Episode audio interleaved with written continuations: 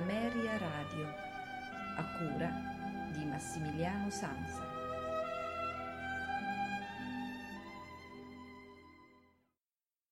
Amici di Ameria Radio, buonasera, benvenuti alla prima puntata della settimana, quella del lunedì, con i notturni di Ameria Radio, puntata che sarà interamente dedicata ad uno dei rappresentanti del gruppo dei cinque, Alessandro Brodin, o meglio, Alexander Brodin di Brodin. Questa sera ascolteremo la sinfonia numero 2 in Si minore, a seguire eh, il poema sinfonico nelle steppe dell'Asia centrale e in conclusione le danze polovesiane da Il principe Igor. Andiamo subito ad ascoltare il, la prima composizione. In programma, appunto, dicevo, la sinfonia numero 2 in Si minore, divisa in quattro movimenti. Primo movimento allegro, secondo scherzo prestissimo trio allegretto, terzo movimento andante, quarto movimento finale allegro. Ad eseguirla sarà la Marinsky Theater Orchestra diretta da Valery Gergiev. Auguro a tutti un buon ascolto.